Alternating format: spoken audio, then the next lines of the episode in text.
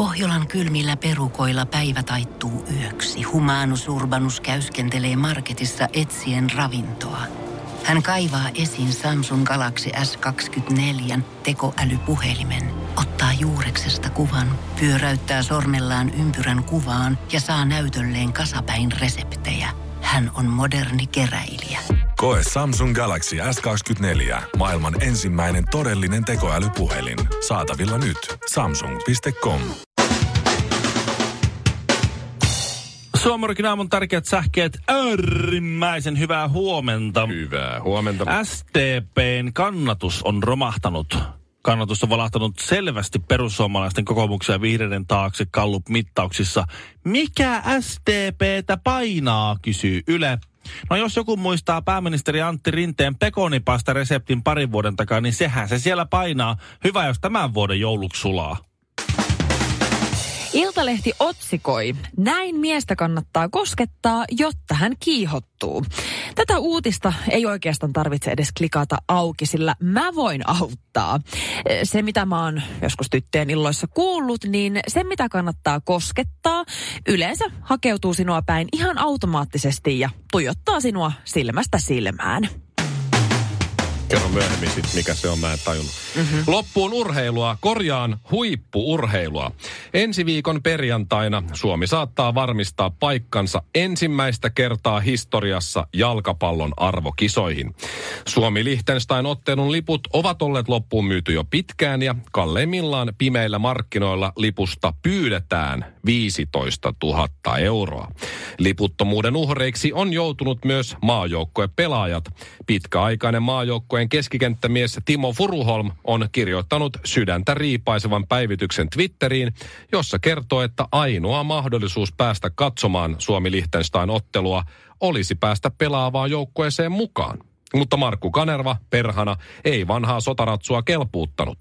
Furuholm on myöntänyt, että aikoo tulla pummilla sisään vartioista huolimatta. Viimeinen oljenkorsi on kuitenkin se, että huuhkajilla on yksi fysioterapeutin paikka vielä auki peliin, mutta se on meidän tietojen mukaan varattu Jari Litmaselle, koska urheilujuoma ja nuuska vastaavaksi on jo ilmoittautunut itse Sami Hyypiä. Suomirokin aamu. Aikaisempaan verrattuna nyt 30% vähemmän tekonaurua. Se on torstai 7. päivä marraskuuta, kun kello on 7, niin olisiko se nyt sit 9 tuntia eläköön Suomirokka-alaan? No 10 tuntia. Joo, 10,5 tuntia vähän päälle, niin sit ollaan Tavastialla ykköset päällä. Tää on hieno päivä meille kaikille.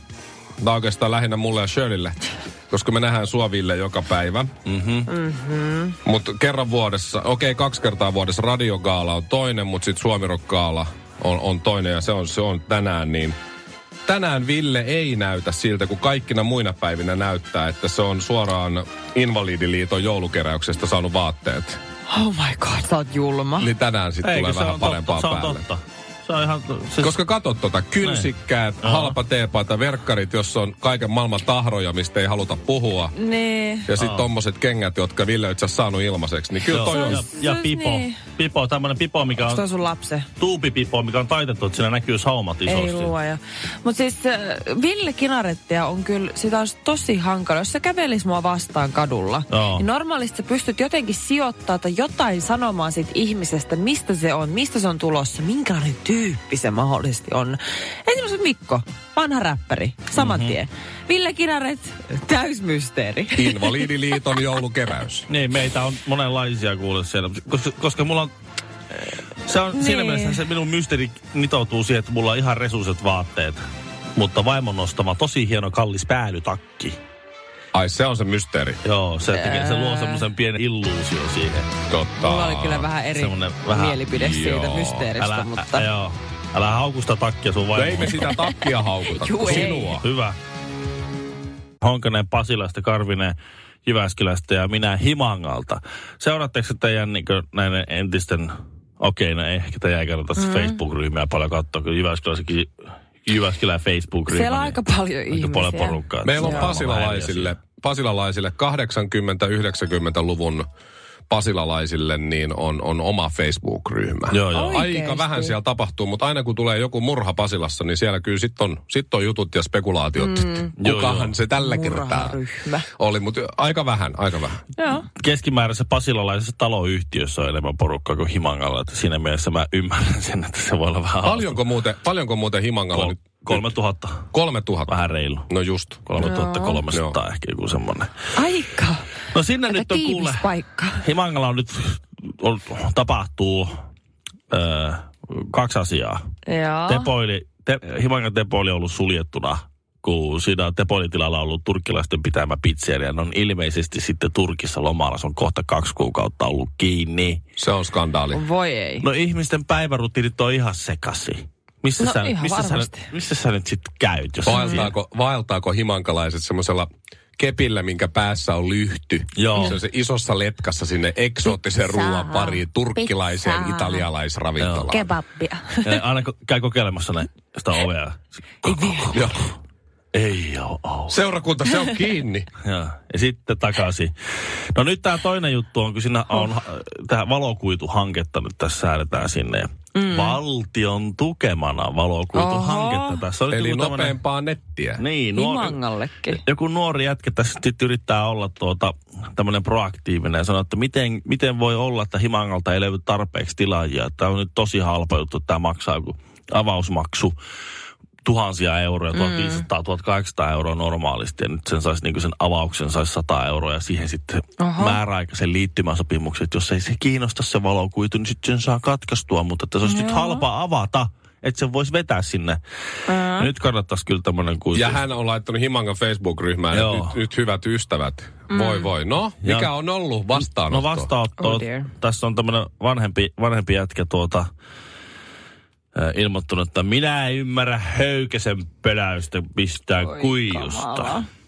Kysynpä vaan, voiko olla elämää ilman kuitua? Minä saan kuidut aamupuurosta. Mitä tuo edes tarkoittaa tuo kysymys? Mitä järkeä? No ei se on, vaan kato, kaikki uusi on väärin ja huono. Joo. Ja kun tää on laittanut syöpöltä, että joo, ei meillä ei ainakaan mitään kuituja tuu, että meillä mennään tällä internetliittymällä ja tää on ollut ihan hyvä. Mitä? No, mutta kuitenkin sitten osa täällä niinku ollut ihan sillä, että no kyllä tää on ihan hyvä juttu, että tässä on tälle vanhemmanatkilla selitetty tää juttu, että no se on se, sun asunnon arvo nousee enemmän kuin mitä se maksaa sijoittaa siihen valokuituun, ja saat nopean nettiyhteyden, ja sekä. Ja vastaus siihen. Taijat puhua järkiä. Tai sitten haluat kunnanvaltuustoa. Honkanen, miksi aina vyön alle? Mä kerron tuossa aikaisemmin, että me oltiin eilen pariskuntaporukalla syömässä kasvispainotteisessa ravintolassa. Joo, niin kerron. Edelleen. Ja oli siis paikalla myös yksi mun ulkomaalaistaustainen ystäväni, asuu siis Lontoossa, eli se englannin kieltä puhuva. Ja siitä on nyt hetki aikaa, kun ollaan viimeksi nähty. Ja hän kertoi, että hän on nyt hirveästi innostunut tämmöisestä hengellistymisestä. Hän on siis naispuolinen henkilö ja tykkää hirveästi tutkiskella omia ajatuksia, omaista sisäistä voimaansa ja niin kuin olla yksin omien ajatuksiensa kanssa. Saanko mä arvata? Mä oon kuullut, että on olemassa semmoisia kuin jooga-hiljaisuusretriitti. Sä meet sinne 6 tai 7 päiväksi, etkä saa puhua mitään. Jutta Larmhan pyörittää tommosia retriittejä. Ihan totta. Joo, kyllä. Jännä. Hiljentymisretriittejä. No kyllä. Mutta oliko hän sellaisella? Ei ollut. Okay. Ei. Hän kertoi, että hän oli ollut just tossa vähän aika sitten Nepalissa, siis patikoimassa, eli camping. Noniin. Mä olen, että se on kuitenkin sellainen, tietysti, todella näyttävä nainen, tykkää myös niin kuin mukavista asioista, mukavuuden haluinen, mutta selkeästi siellä on myöskin tällainen vähän rososempi puoli. Joo, puoli. Camping on ehkä niin kuin telttailu. Niin, kyllä. Siis nimenomaan telttailemassa ja siellä patikoimissa, siellä Nepalin vuoristoissa, tiedätkö, mennään siellä hyvin hylätyissä kylissä ja autioissa kylissä ja paikallisten keskellä. Ja... Mun unelmaa. Mä haluaisin tehdä tuonne, ehkä just Nepalissa. Mä haluaisin, mutta mä tiedän, että mä en pysty siihen, koska mä en pysty olemaan käymättä suihkussa, mua ällöttää. Mä haluan pestä mun hampaat, mä haluan ruokaa. Mä haluaisin, mutta mä tiedän, että mä en pysty siihen. Mä olin tosi otettu, että se oli pystynyt siihen. Kyllä porukka pesee hampaat, kun on reissussa ja syö ruokaa. Aivan. No sitten niin sanoin, että se oli tosi fyysistä, että 6 tuntia päivässä patikoitiin siellä ja oltiin siellä paikallisten kesken. Lapset oli niin ihania, niitä ja kaikkea. Niin kuin, se oli ollut aivan mieletön reissu. Mä miten sä oot oikeasti pystynyt siihen, että niinku, että toi oikeasti aika rajua. Sitten sanoit, että öisin on ollut niin kylmää, että siellä oli ollut vain joku -5 astetta öisin. Että siellä oli oikeasti niin kuin kylmä kulkee. Ja sitten kaikki tavarat pitää kantaa ja kaikkea. Sitten mä olisin, että no vitsi miten kova. Sitten siinä vaiheessa, kun mä olin päivitellyt, että you're really, that's really cool. Wow, how did you do that? Mä olin niin kuin, että wow. Mm. Sitten se oli se, että no, well, it was camping, but it was more like glamping. Mä olisin, glamping? Niin, mä olisin, glamping? Wow. What, okay. what is glamping? Well, you know, like glamorous camping. Aivan. Okei. Nyt tarinassa tapahtui muutos. Lievästi. Joo. Sitten mä sanoin, että okei. Meitä oli siis 16 niin kuin patikoijaa, mutta sitten kokonaisuudessaan koko ryhmään kuului yli 30 henkeä, koska oli 20 työntekijää mukana. Joo, mukaan lukien oma kukka. Ja suihkutelttujen pystytteitä, tavarankantajat. Että mä oot, hei muru, mä tuun ensi reissulle mukaan. Suomirokin aamu. Joskus sitten oikeisiin töihin. Sitä tulee välillä vaistomaisesti tehtyä typeryyksiä kotioloissa. Annas mä kerron. Se menee näin. Esimerkiksi eilen illalla. Päiväunien jälkeen mä heräsin, kun vaimo ja poika tuli kotiin sit jostain riennoiltaan. Okei, vaimo oli ostamassa pojalle vaatteita, että semmoiset riennot tällä kertaa. Mutta siinä heräsin ja vaimo sitten ei antanut siis eri käskyä, vaan ihmetteli, kun mä otin heti pojan syliin ja vähän siinä juteltiin ja menin sitten heti vaihtaan vaippaa eri käskystä.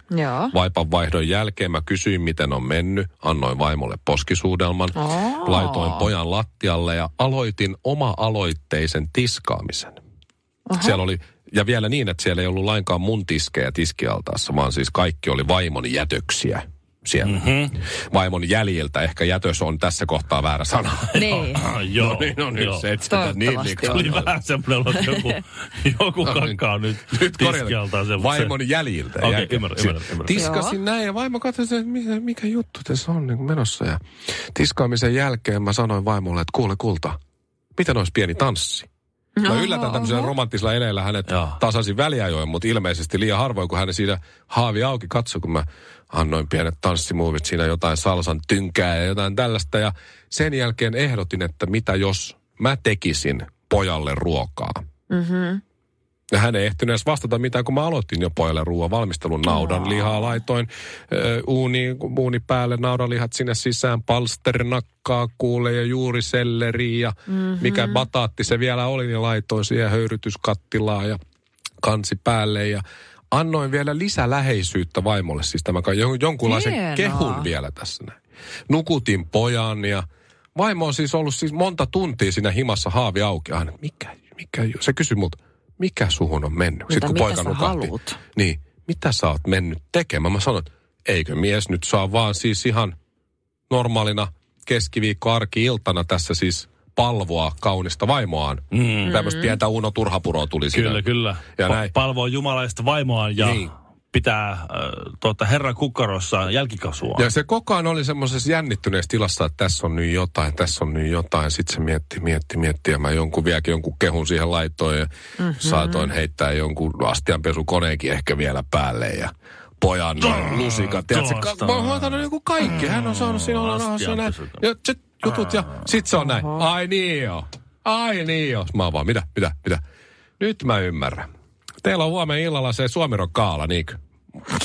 No niinpä onkin muuten. Ai mä edes muistanut. Joo. Mihin aikaan ajattelit tulla kotiin? Aina, jos nyt jotain näistä kotiin tuloajoista. Nyt mä ajattelin, että jos nyt kerrankin jatkoille pääsis ja en ole pääsemässä, että mä tuun kaalasta kotiin sitten suoraan. Kaikki oli turhaa.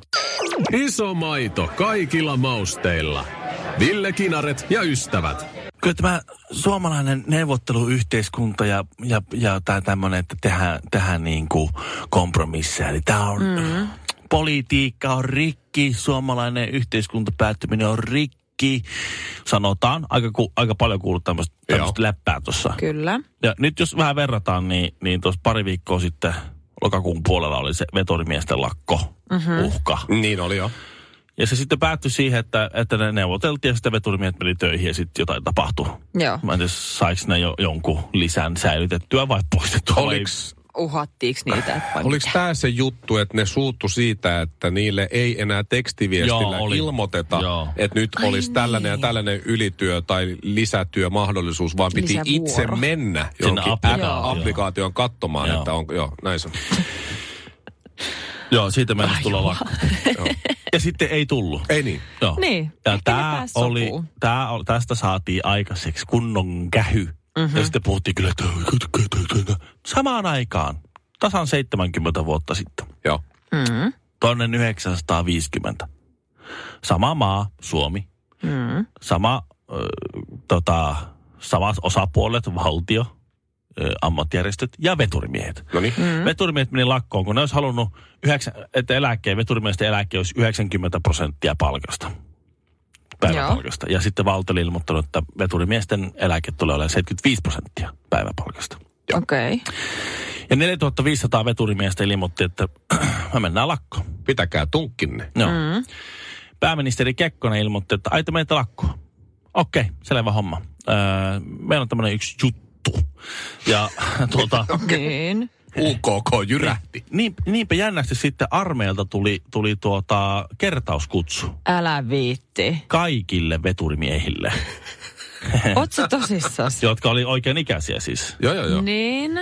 1910 vuoden jälkeen syntyneitä. Siellä oli kuitenkin 50-vuotiaita äijä, joka joutui sitten niinkään kertausharjoituksiin. Ai UKK laittoi. Joo. Aika hyvä. Kelakko tämmöisiä kikyjuttuja käytettäisiin nykyään. Ei puhuttaisi mistään 6 minuuttia lisää, vaan että ei muuta onko.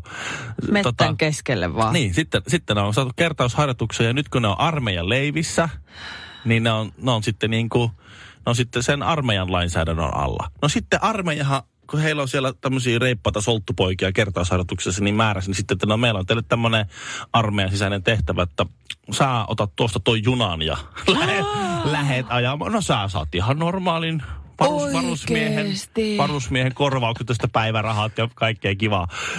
Ja hernekeitto lounaan, niin ei muuta kuin rupeatte sitten ajamaan armeijan hommissa. Ja sinä otat tuon toisen junan. Ja sitten aika näin niin vuoroissa ruvetaan sitten järjestämään. No tämähän päättyi sitten siihen. Jotkut väittää, että nämä ei liiti toisensa, jotkut sanoo, että ne liittyy toisensa, mutta silloinhan joku kävi lataamassa eduskuntatalon seinään 3 kiloa TNT:tä ja räjäytti.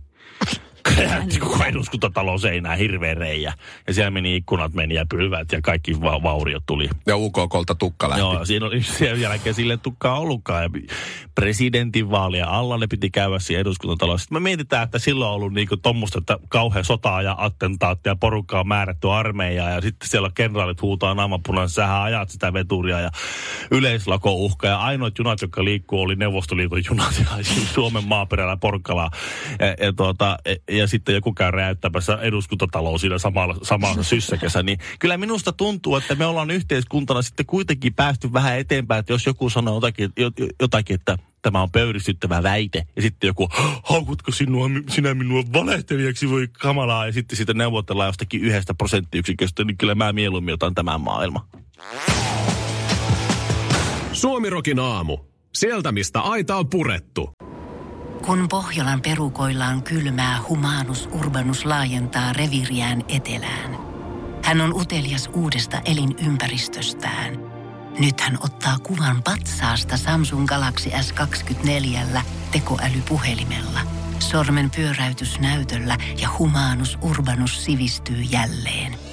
Koe Samsung Galaxy S24. Maailman ensimmäinen todellinen tekoälypuhelin. Saatavilla nyt. Samsung.com.